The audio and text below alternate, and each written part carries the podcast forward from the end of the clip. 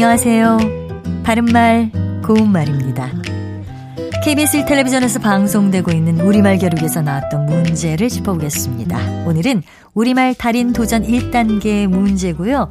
두 개 중에서 맞는 표현을 맞히면 됩니다.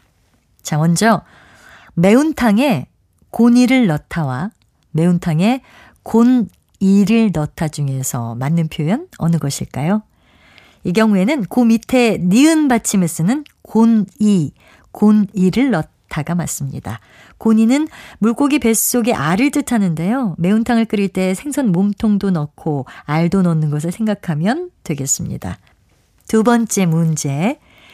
모음이 다른데요. 채신 머리 없다와 채신 머리 없다 가운데 어느 것이 맞을까요? 이 중에서는 첫 음절의 모음을 아이, 에로 쓰는 채신머리 없다가 맞습니다. 채신머리 없다는 말이나 행동이 경솔해서 위험이나 신망이 없다란 뜻의 형용사 채신 없다를 속되게 이르는 말이지요.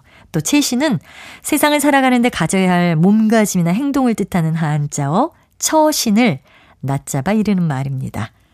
끝으로 외관이 볼성사납다와 외관이 볼성사납다 중에서 맞는 것은 두 번째 음절에 쌍시옷을 쓰는 볼성사납다가 맞습니다. 원래 볼성이란 말은 남에게 보이는 체면이나 태도를 뜻하니까요.